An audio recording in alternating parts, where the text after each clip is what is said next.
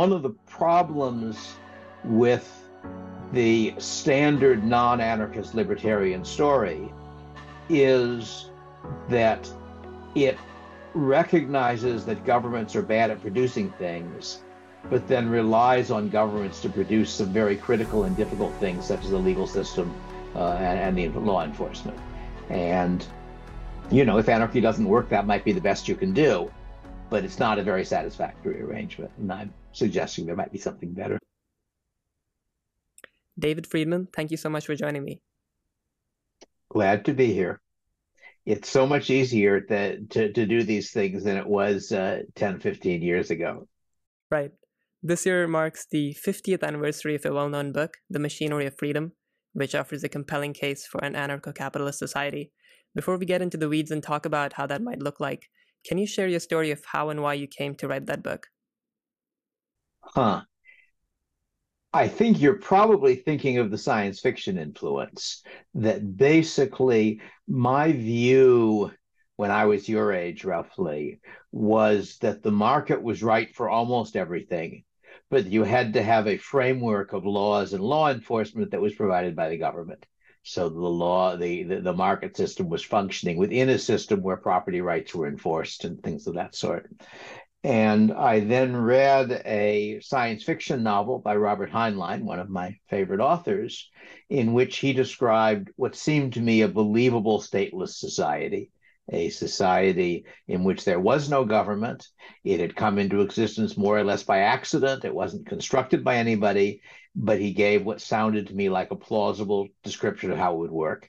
And that was a society where law enforcement was endogenous, where it was part of the no government, but there were reasons why people acted in a way which enforced laws. And a theorem is defeated by a single counterexample. So even though this was a fictional counterexample, if I was right in thinking that it was a consistent story, that meant that it was not impossible to have a society with the market and without the government. And that got me thinking about how such a thing might work in the society I lived in, which was very different from the one in the novel. A novel, by the way, is called The Moon is a Harsh Mistress, if anybody wants to read it. It's a good story. And so that's where What Machinery came out of. And I guess the one thing I would add to that is that my most recent book, which was published a few years ago, is a book on legal systems very different from ours. And it came out of a seminar I taught every other year for quite a while at Santa Clara University. And one of my conclusions from the work that produced that book was that in my first book, I had been reinventing the wheel, that there had in fact been historical societies, not identical to what I described. They were much more primitive societies, but historical societies in which law and law enforcement were not done by government and yes, yet functioned. And so I have one chapter in that book, which is on what I call feud law, which is a description of how generally such systems work. And I have several chapters which describe workable systems of that sort. So in The Machinery of Freedom, you propose a radical idea where law itself could be produced on the market, and private firms could offer legal systems and law enforcement, competing for clients just as businesses do in other sectors. Mm-hmm. Yes. How are these rights enforcement agencies different from the government in using coercion to protect their clients? Yes.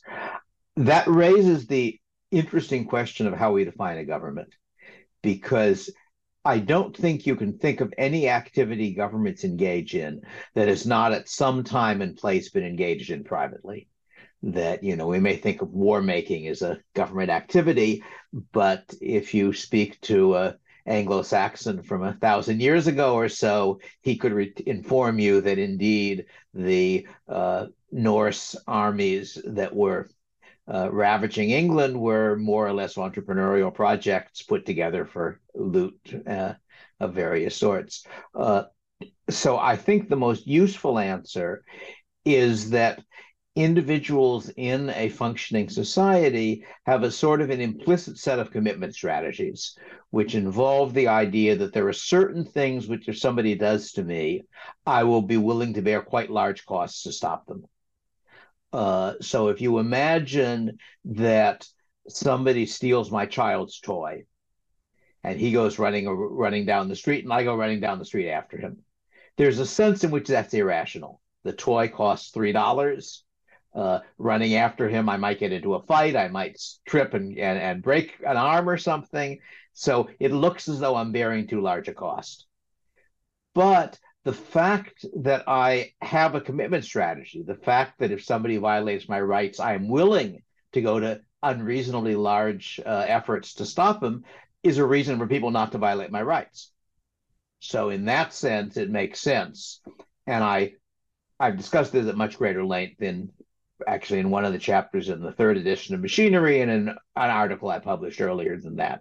But I think it makes sense to think of societies as, in a sense, structured by the mutually perceived commitment strategies, claims.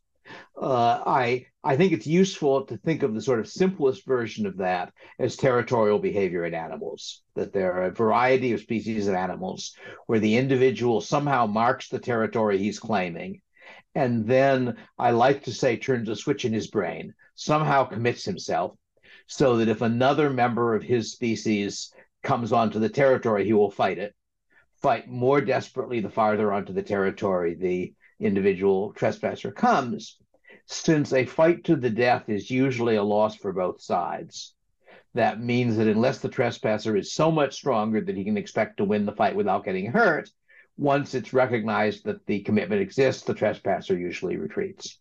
And I think that you can think of human societies as just a much more complicated version of that, where it's not just a claim in land, but it's a claim in how you have to act to me and so forth.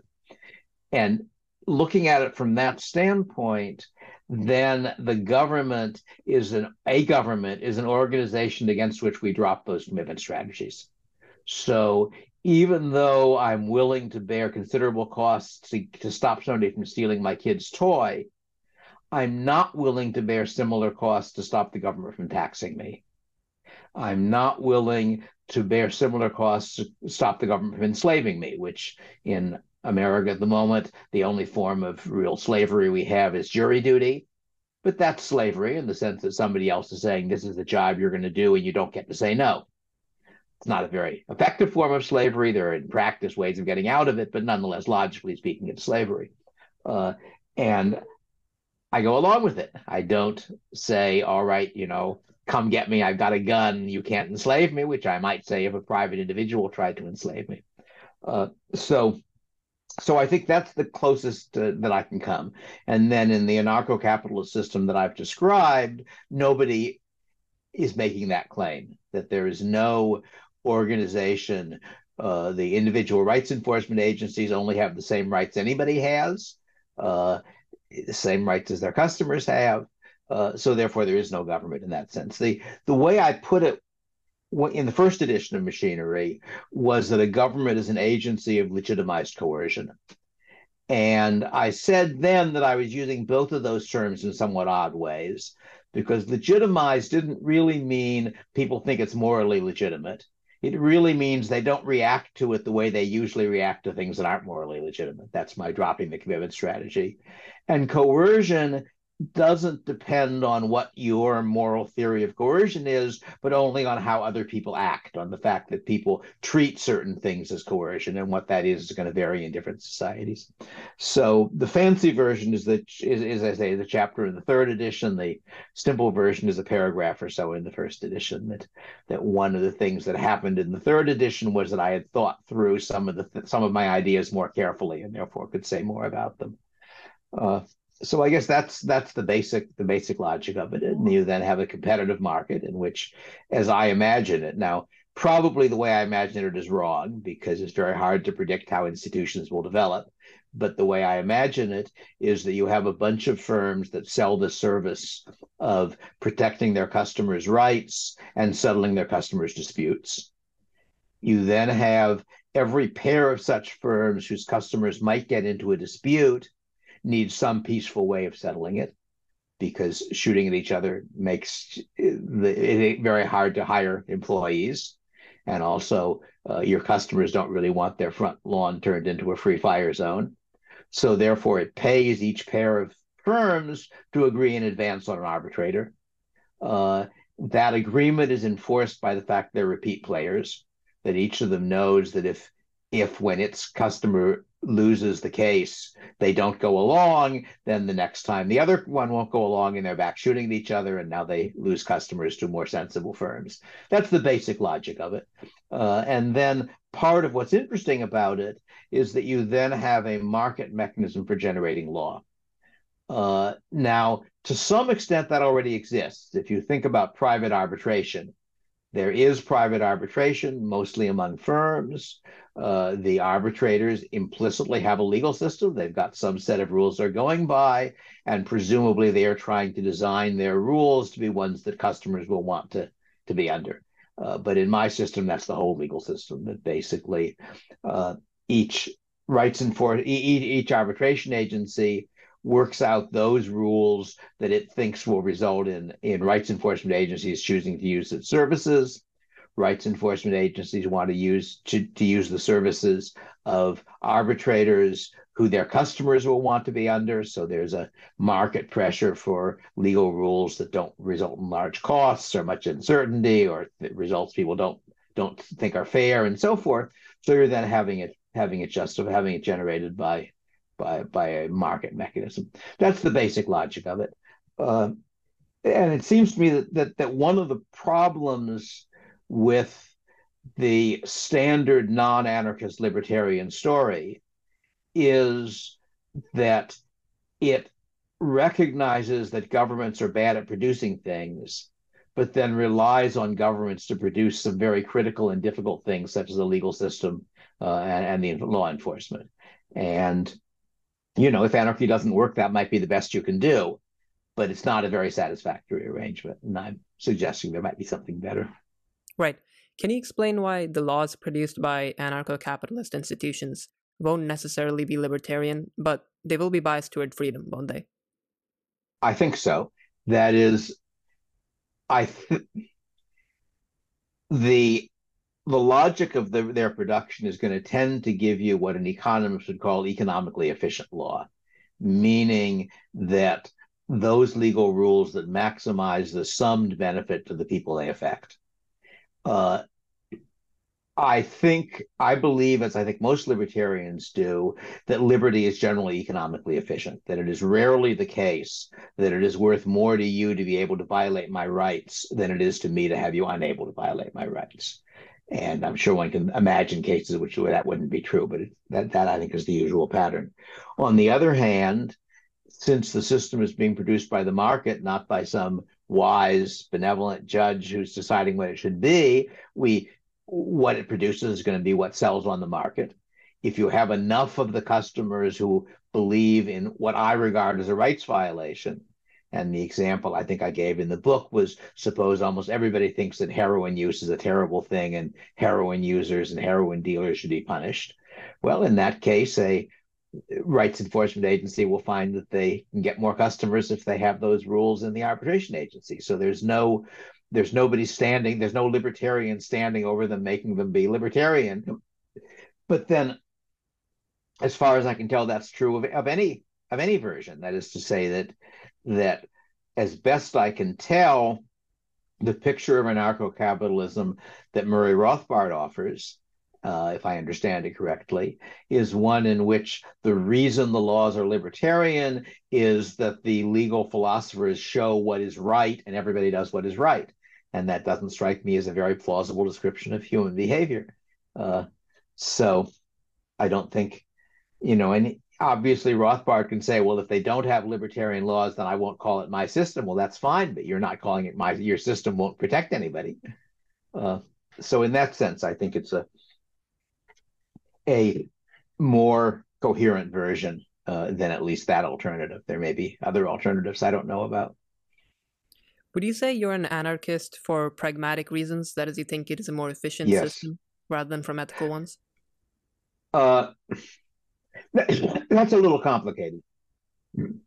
I find it more ethically satisfactory, but I wouldn't, if I was reasonably sure it didn't work, I would then be willing to put up with the moderately unjust next best system, so to speak.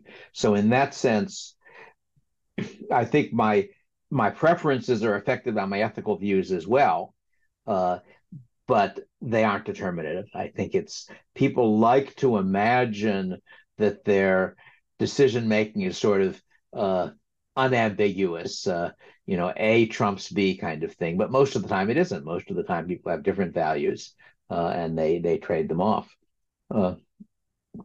And of course, I could easily be wrong. That is to say, I can certainly imagine ways in which my system could fail. I discuss them in some detail, mostly in the third edition.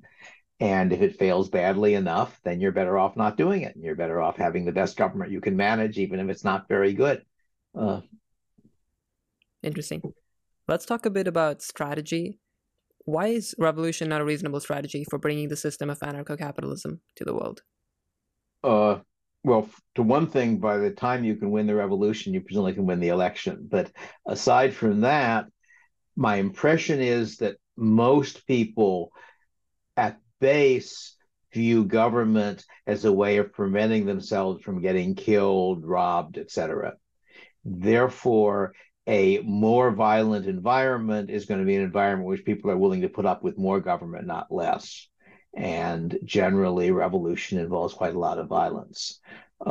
And if you try to think of real examples, I guess the U.S. Revolution was followed by a pretty libertarian system, but the French Revolution wasn't, the Russian Revolution wasn't, the English Civil War, which was really a revolution, ended up in a military dictatorship.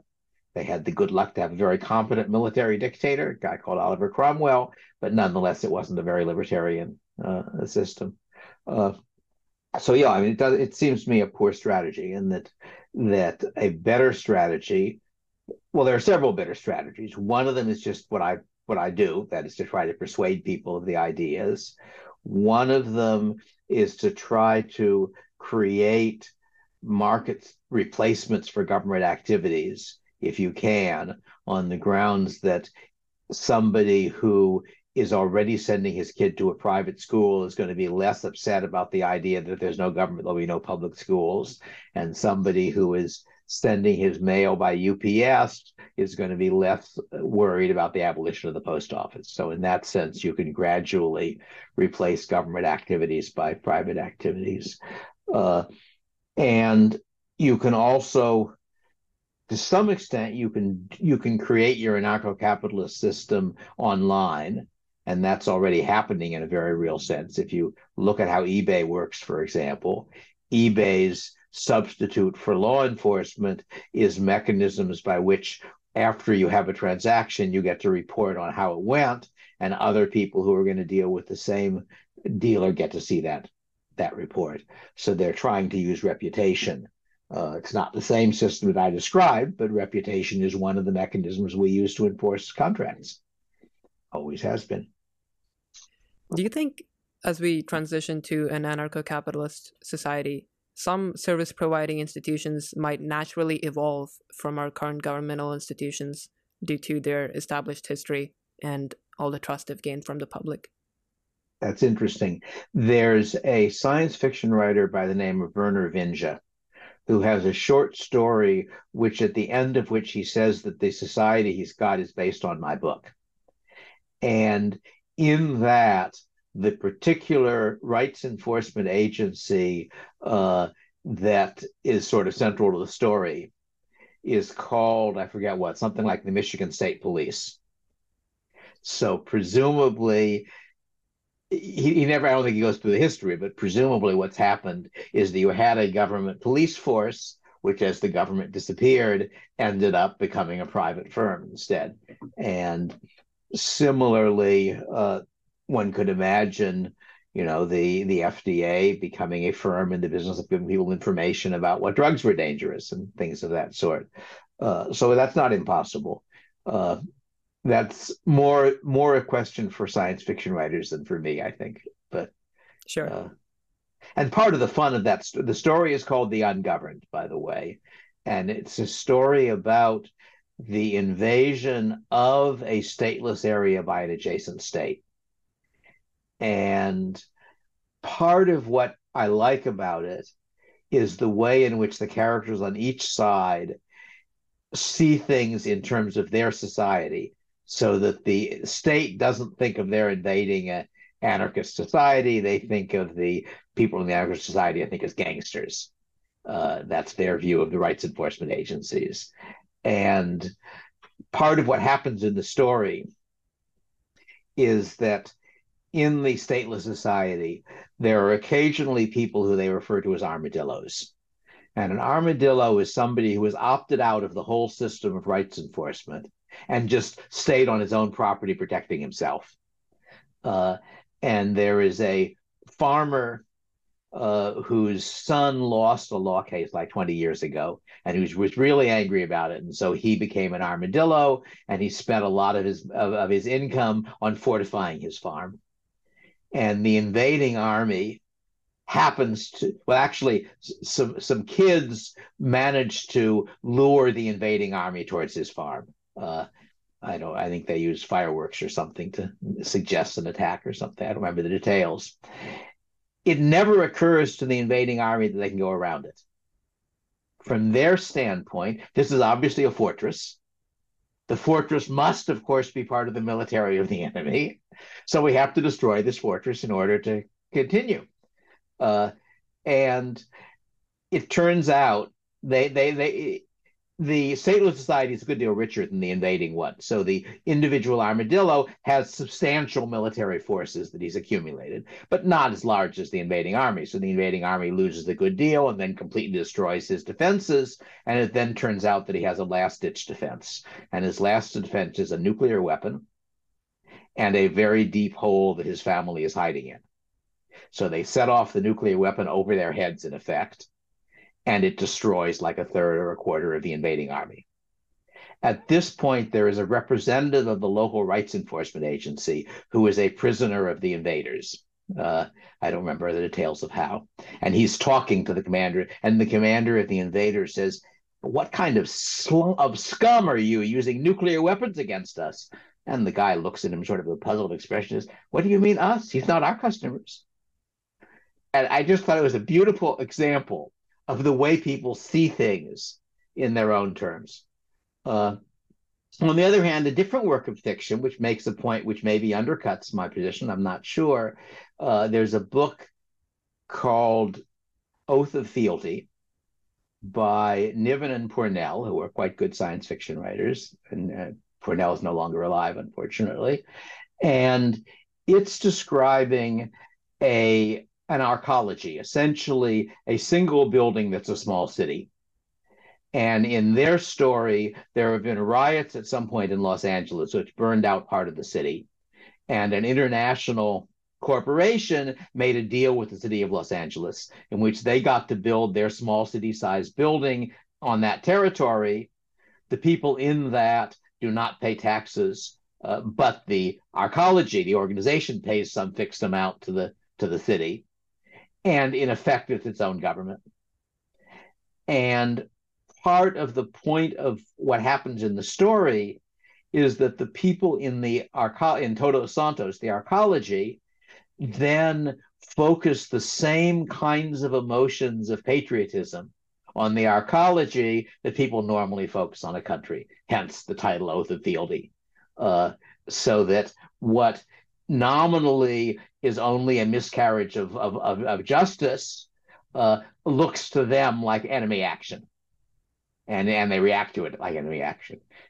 I won't go through the whole thing. It's quite a nice story, but you could argue that means that in my system you will end up with people being loyal to their rights enforcement agencies. If they're loyal to the rights enforcement agencies, then there's less competition because they're unwilling to switch rights enforcement agencies, and so forth and so on. So anyway, I think fiction is an interesting way of making arguments, and I guess I've done it a little bit in my fiction, but I don't think I'm not as good as either Vinge or Niven and Pournelle, unfortunately. I'm definitely going to add those two to my reading list. There's also, I haven't finished this entirely, but I read it a while ago as well. So Snow Crash by Neal Stephenson. Yeah, that's fun. It has the interesting thing is that it doesn't look to me as though he's read any of the anarcho-capitalist literature, or at least very little of it, but he's doing his own somewhat tongue-in-cheek version of an anarcho-capitalist society, and I don't think he works out many of the details, but it's certainly an entertaining and interesting book. Yeah, for sure. And government there is like, so I think it still exists, but it's so powerless and so on the side that is, he says, he says that there's essentially, there is a building which still has people who consider themselves civil servants, and they go to work every day, but they aren't actually doing anything. Right. Yes. Right. Yeah. No, that Snow Crash is fun. I started another book of his and then dropped off, and I should probably go back and read it, because it's one which is describing a future society, but a somewhat different one. Yeah. So, tell me about yourself. This has all been you asking me questions. Sure. Where do you live? So I live in Mumbai, India, and yes, I came across your book. Do most people there call it Mumbai, or do they still call it Bombay? So most people call it Mumbai now, because Bombay was, the name Bombay, you might know, it comes from the Britishers who ruled us, and they basically called it Bombay. So it kind of stuck with a lot of people. But they did that for quite a long time. Right. Yeah, and so it's stuck with a lot of people here. But now people are starting to call it Mumbai. Some people, some old people do call it Bombay, but yeah. Yes. I've been there, but not for very long. Oh, right. What did you come here for? Oh, I had a speaking trip. I've been in India twice, but the more recent one was a speaking trip where I gave talks in various places. I no longer remember the full list, but it was interesting. Yeah, it's an interesting country. What struck me was that it felt to me like a description of a capitalist society by a loyal communist who had never been outside of the Soviet Union. That is to say, rich people, poor people, extreme. And this was a country which had been ruled by a socialist party from, at that point, I think, I think Congress had been out of power at one point, but basically had been ruled by a socialist party for all of its history. I spoke at a sort of business school, not in Mumbai. It's I forget the name, but there's a city in sort of south central India which is thought of as a sort of a Silicon Valley kind of thing. You probably know what the name of it is. Maybe Chennai or Bangalore. Bangalore. And I spoke at a business school kind of place. I don't know if that's what they called it. It was that sort of thing in Bangalore. And it was a beautiful campus with trees and lots of space and nice buildings, surrounded by a high concrete wall with barbed wire on top of it. And that struck me as sort of symbolizing what that society is like. And obviously huge numbers of talented, hardworking people, but not a very good set of institutions. Yeah, so I came across your book not that long ago, actually. A friend recommended it to me, who basically was converting me to libertarianism, and I was amazed at your book, and so just reached out, and with the power of the internet and the world we live in today, was able to have this chat with you today. To what extent do you think your generation in India are open to new ideas? I'm not thinking of anarcho-capitalism in particular, but my impression is that certainly educated Indians, in the past, were pretty much committed to a sort of socialist, to roughly the views that they got from the English left-wingers in the pre-war and post-war period.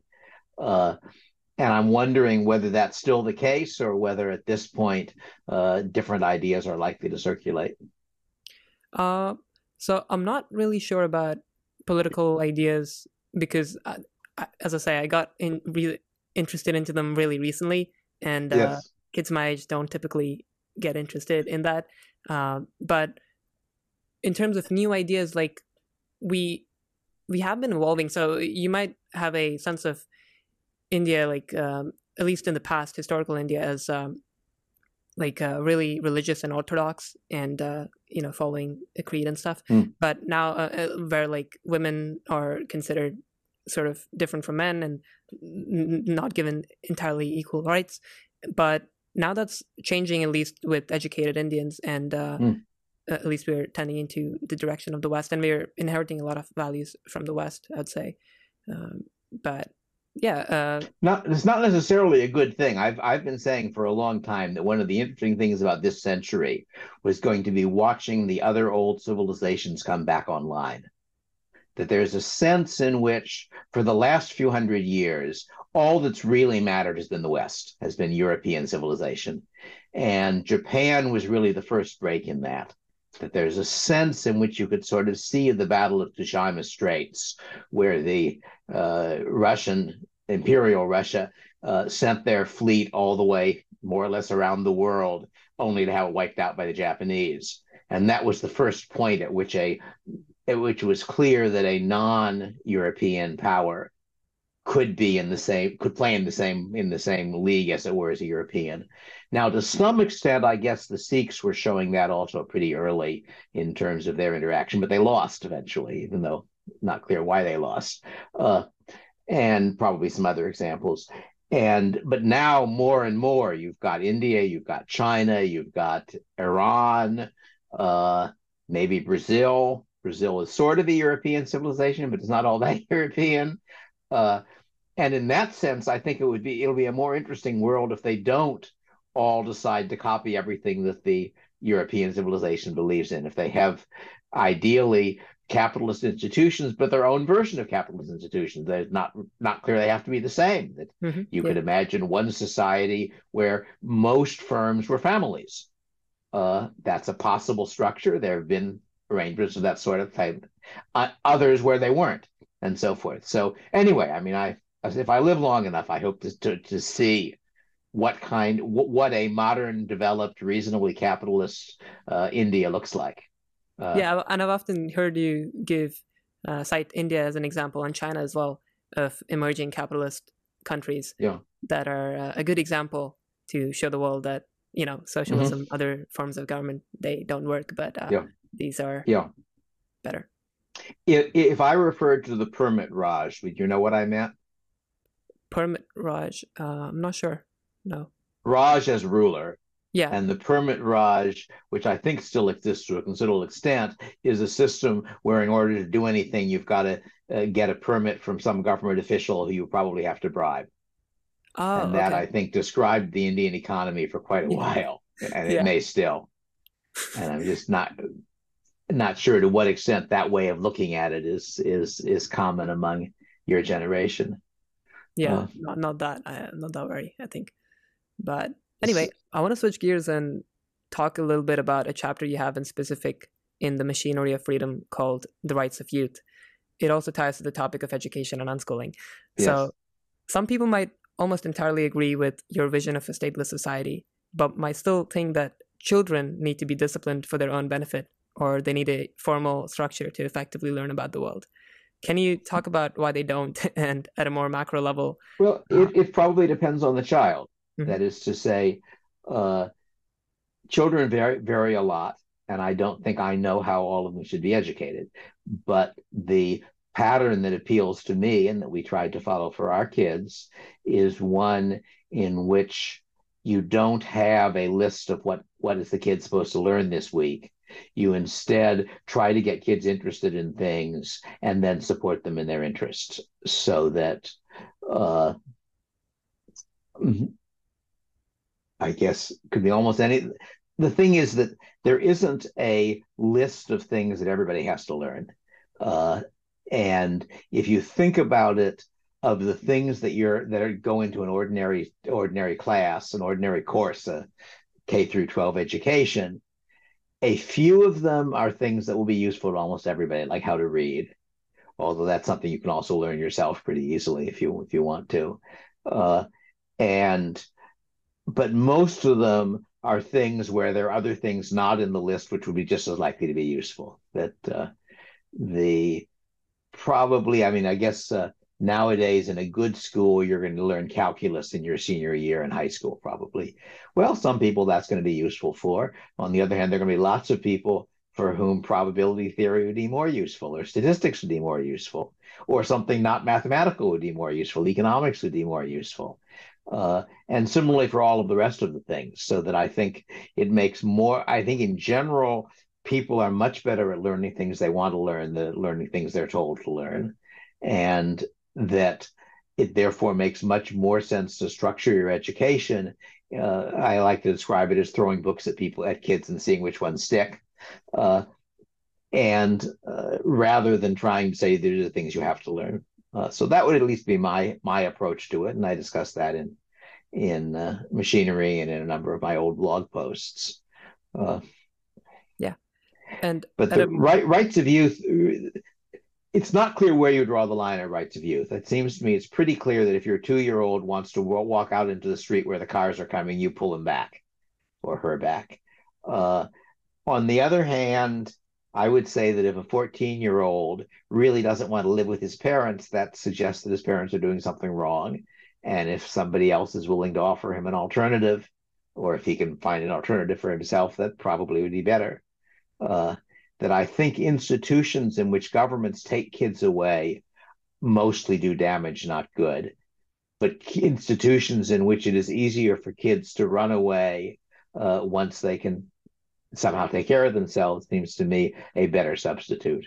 And either of those is something that go wrong, I mean, obviously. Yeah. There isn't a good solution to the problem. Right. Do you think there's room for progress in this space, at least? I think so. And it would be nice if you think about a sort of market quasi-orphanage, an institution which says, if you want to run away from your kids, here are the terms we'll take care of you on.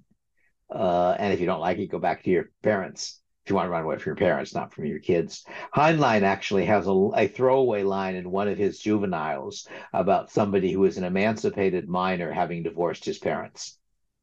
At a more macro level today, it seems that we have made some progress in this area, but how can we further separate education from the state and ideally entirely separate education from the state? That is, in the U.S., I think the closest that's practical to come in present is with a voucher system in which the state is still involved, but it's involved only in the sense of giving the money that would go to the public school instead to the parent who is educating his kid in some other school. Homeschooling and home unschooling are options, but they have costs, obviously. You have to have, they're probably going to become better options over time because of development of institutions. That is, that a lot of the cost of homeschooling is tying up an adult who's got to be supervising the kid. And that's less of a problem if you've got 8 kids who are playing together and only one adult. So part of what you need, I'm sure in some places it has happened, is developing institutions by which multiple homeschoolers can trade off who's doing the parenting, the grown-up part. I know a really exciting entrepreneur who's doing this, basically solving this problem. And it's called Moonrise, his company. And he calls it a co-learning space for kids. And basically it's like this giant place that even adults like because it's just so good. It's like, better than like a really good coffee shop. So adults would like it as well. There's a big library and good, up-to-date technology with like a recording room. Where is this? I think it's in, Decatur, someplace in the U.S. Decatur? Yeah, Decatur. I'm not sure whether it is, though. What state? Decatur is... I have a vague feeling that it's in Georgia, but I'm not sure. Georgia. Yeah, it is. It is in Georgia. Yeah, and the American Georgia, not the European, not the Asian Georgia. The American. Yeah, So it's really interesting. So he has kids come over. I don't know the exact time, but they can stay for like probably a day, and they can have other forms of subscription, like yearly subscription, or just come for a day or like the whole week or something. And it's really fun, because there's other kids. I don't think adults are allowed, other than like a couple who might be in charge of like, facilitating the kids' learning and stuff. But kids are basically just throwing books at them. people do learn from each other. I like to say that I only discovered that geology was interesting when I fell in love with a geologist to whom I have been married for many years. Yeah, interesting. So I have a final question for you. Sure. Which is more important, separation of education and state or separation of money and state? Education. Yeah, I think so. The separation of money and state is easy if the state will let you do it. But at least, that depends on the state, but at least the U.S. state doesn't do that horrible a job of running money. I mean, we have inflation rates of somewhere between 0% and 10%. You know, that's too bad, but it's not a catastrophe, but it does a very bad job of running education. Notice, by the way, that in Islamic societies, in theory, you have separation of law and state. Now, in practice, most Islamic societies didn't really adhere to that, but that was the legal theory. Yeah, that's interesting. Well, yeah. David, I want to thank you so much for your time today. And we leave. Thank you for hosting me. It was fun. Yeah. And if you ever get to Silicon Valley, we will be happy to feed you dinner. Appreciate it. We leave links to your blog where people can find all your books, and not all your books, but a lot of your books are webbed over there for free for people to read, as well as your Substack, which I think people should subscribe to. So it was great. Right. And it was really fun. Thank you. It was fun. Bye bye. See you Sunday. You too. Bye.